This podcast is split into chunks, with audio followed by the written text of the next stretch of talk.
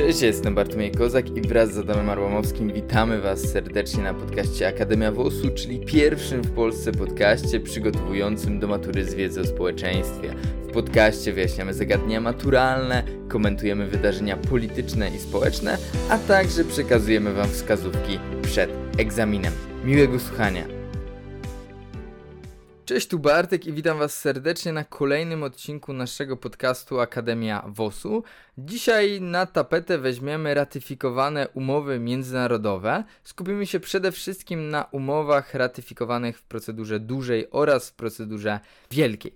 Dlaczego akurat wybór padł na te umowy międzynarodowe? Z mojego doświadczenia wiem, że uczniowie mają dość duży problem ze zrozumieniem i odróżnieniem tych rodzajów ratyfikacji ogólnie z umowami międzynarodowymi, dlatego właśnie nimi zajmiemy się w dzisiejszym odcinku podcastu. Żeby zacząć w ogóle mówić o ratyfikacji umów międzynarodowych, no to trzeba przede wszystkim powiedzieć, czym jest umowa międzynarodowa. Zgodnie z doktryną, umowa międzynarodowa jest to oświadczenie woli co najmniej dwóch podmiotów prawa międzynarodowego. O co chodzi? Wytłumaczę to na bardzo prostym przykładzie. Jeżeli wyjdziecie do sklepu, na przykład i kupujecie sobie, załóżmy, picie czy bułkę w sklepie spożywczym, no to wy zawieracie umowę. To będzie umowa sprzedaży. No i wy składacie oświadczenie woli o treści, że no chcecie kupić e, to picie za tą i tą cenę. No a sprzedawca składa oświadczenie woli, że chce wam sprzedać to picie za taką i taką cenę.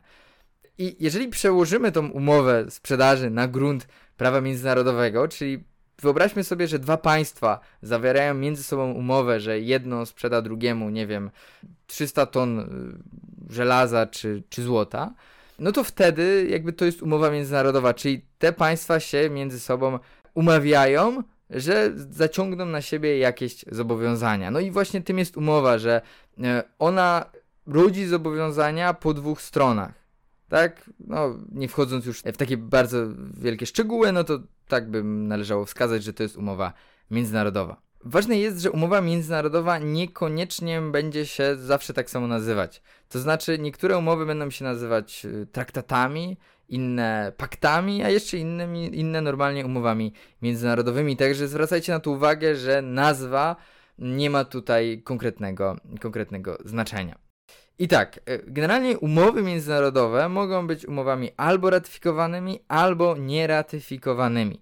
Dzisiaj skupimy się wyłącznie na umowach ratyfikowanych, gdyż to one są prawem powszechnie obowiązującym w Polsce, czyli w skrócie mogą wiązać każdego z nas. No i tutaj skupimy się na tak zwanej procedurze dużej ratyfikacji i procedurze wielkiej ratyfikacji. Pominiemy małą ratyfikację.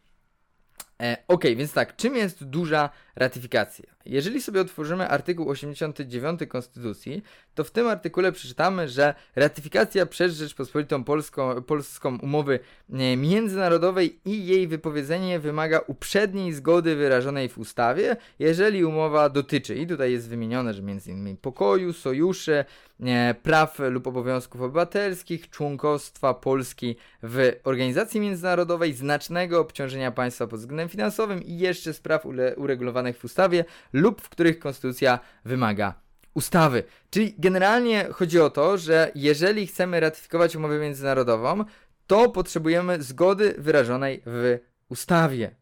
Tak? To stanowi ten artykuł. No ale tak, co to jest w ogóle ratyfikacja umowy międzynarodowej?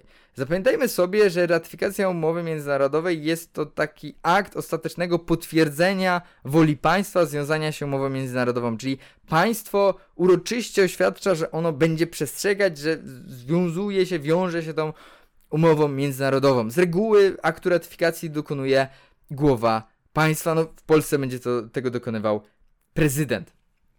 I tak, ten artykuł, ta duża ratyfikacja umowy międzynarodowej, no tutaj chodzi o to, że prezydent, żeby ratyfikować, potrzebuje zgody wyrażonej w ustawie. Czyli potrzebuje, żeby wcześniej ktoś mu dał zgodę na to, żeby ratyfikował tę umowę międzynarodową. I tutaj tą zgodę daje ustawa. No i o co tutaj chodzi? No, żeby takową umowę ratyfikować, potrzebne jest przeprowadzenie całego procesu ustawodawczego od inicjatywy ustawodawczej, aż przez trzy czytania w Sejmie, przez Senat, później przez prezydenta. To jest normalny tryb ustawodawczy i w ramach tego trybu ustawodawczego, e, e, jakby celem tego trybu ustawodawczego jest uchwalenie ustawy, która zawiera zgodę dla prezydenta. Jak ta ustawa zostanie uchwalona i wejdzie w życie, to prezydent otrzymuje zgodę na ratyfikację umowy międzynarodowej i dokonuje ratyfikacji tejże umowy. To trzeba zapamiętać z perspektywy matury, że prezydent dokonuje ratyfikacji, ale żeby tego dokonać, to w tej procedurze dużej ratyfikacji musi mieć zgodę, uprzednią zgodę, która jest wyrażona w ustawie. Ustawa jest uchwalana zwykłą większością głosów, zgodnie z artykułem 120 Konstytucji. Ok, czyli to była duża ratyfikacja.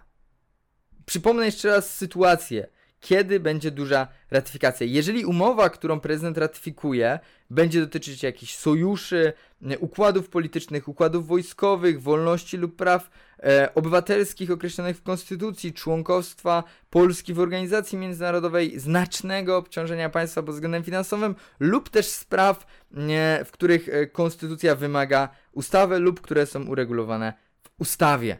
Wtedy potrzebna jest zgoda na ratyfikację wyrażona w ustawie. Ok, to był artykuł, to był artykuł 89, to była duża ratyfikacja. Ale teraz przejdziemy sobie do wielkiej ratyfikacji. I wielka ratyfikacja jest opisana w artykule 90 Konstytucji. Zgodnie z tym artykułem, Rzeczpospolita Polska może na podstawie umowy międzynarodowej przekazać organizacji międzynarodowej lub organowi międzynarodowemu kompetencje organów władzy państwowej w niektórych sprawach. Czyli tutaj chodzi o to, że na podstawie umowy międzynarodowej, którą tam będzie ratyfikować prezydent, jeżeli na, tej, na podstawie tej umowy Polska przekazuje organizacji międzynarodowej lub organowi międzynarodowemu jakieś swoje kompetencje, to wtedy do ratyfikacji tej umowy potrzebna jest specjalna procedura, zwana wielką ratyfikacją. Y, o co tutaj chodzi? No tutaj chodzi o sytuację, że na przykład gdybyśmy Unii przekazywali jakieś kompetencje, na przykład w zakresie stanowienia prawa, które już Unia ma od nas, no to wtedy potrzebna byłaby ta wielka ratyfikacja. I jakie są odmienności w tej procedurze? Tutaj chodzi o to, że ta ratyfikacja jest dokonywana w taki sposób, że wpierw o tym yy, jest potrzebna oczywiście zgoda na tą, na, na tą ratyfikację, tak samo jak w dużej procedurze, ale ta zgoda. Może być wyrażona e, w różny sposób. To znaczy, ona może być albo wyrażona w drodze ustawy, tak jak w przypadku dużej ratyfikacji było, albo może być wyrażona w drodze referendum. I o tym, którą w cudzysłowie drogą pójdziemy, o tym decyduje Sejm w drodze uchwały bezwzględną większością głosów w obecności co najmniej połowy ustawowej liczby posłów. Czyli Sejm decyduje, umowa została już tak zawarta, ale no trzeba ją ratyfikować. I Sejm staje tutaj przed takim pytaniem, w jakim trybie staje przed decyzją, on podejmuje decyzję, w jakim trybie zostanie wyrażona zgoda na ratyfikację umowy międzynarodowej. I on może zdecydować, że to będzie w drodze ustawy. Może tak zdecydować, a może też zdecydować, że to będzie w drodze referendum ogólnokrajowego. Czyli ta decyzja zależy od e, Sejmu. Ok? Czyli albo ustawa, e, albo referendum. I tak, ta ustawa tutaj chodzi o to, że ona jest y, inną większością wyrażana, czyli jakby jest, przepraszam, uchwalana. Chodzi o to, że jest uchwalana większością dwa razy dwie trzecie, to, to znaczy, że dwie trzecie w Sejmie większość jest potrzebna i dwie trzecie większość w Senacie. Ok, czyli jeżeli pójdziemy drogą ustawową, to dwa razy dwie trzecie. Jeżeli zaś pójdziemy drogą referendum, no to po prostu obywatele w drodze referendum muszą wyrazić, y, większość musi się opowiedzieć za tym, żeby dać zgodę prezydentowi na ratyfikację. Czyli my w tym momencie cały czas, czy to w ustawie, czy to w tej drodze ustawowej, czy to w drodze referendalnej, y, tutaj celem tej procedury jest danie prezydentowi zgody na ratyfikację. I jeżeli większość w referendum lub y, będzie ustawa i ustawa zostanie uchwalona, no to wtedy prezydent uzyskuje zgodę na ratyfikację. I on może, ale nie musi dokonać ratyfikacji umowy międzynarodowej. Czyli na tym to polega. Zau zauważmy, że duża i wielka ratyfikacja polega na tym, że prezydent ratyfikuje, bo zawsze to robi. Zawsze prezydent w Polsce ratyfikuje. Ale on potrzebuje zgody. W wielkiej ratyfikacji ta zgoda może być wyrażona albo w drodze ustawy 2 razy 2 trzecie, albo w drodze referendum ogólnokrajowego, a w przypadku dużej ratyfikacji może zostać dokonana wyłącznie w drodze ustawy uchwalonej zwykłą większością głosów. Co do przypadków, kiedy duża, kiedy wielka, to przypominam. E, duża jest w, w przypadku artykułu 89 ust. 1, czyli te pięć, powiedzmy, punktów, które są tu wymienione, a wielka, no to wtedy, gdy przekazujemy kompetencje organizacji międzynarodowej lub organowi międzynarodowemu. Ok, mam nadzieję, że to, co powiedziałem w dzisiejszym podcaście, jest dla Was w pełni zrozumiałe. Zapamiętajcie, że omawialiśmy tutaj kwestie umów międzynarodowych ratyfikowanych, bo to one mają status prawa powszechnie obowiązującego. Pominęliśmy na razie kwestię małej ratyfikacji i umowy nieratyfikowane. Jeżeli Was zainteresowałem, to zachęcam Was do polubienia, zaobserwowania nas w Waszej aplikacji podcastowej. Zapraszam również na naszego TikToka, na naszego Instagrama, YouTube'a oraz Facebooka. Do usłyszenia w kolejnym odcinku.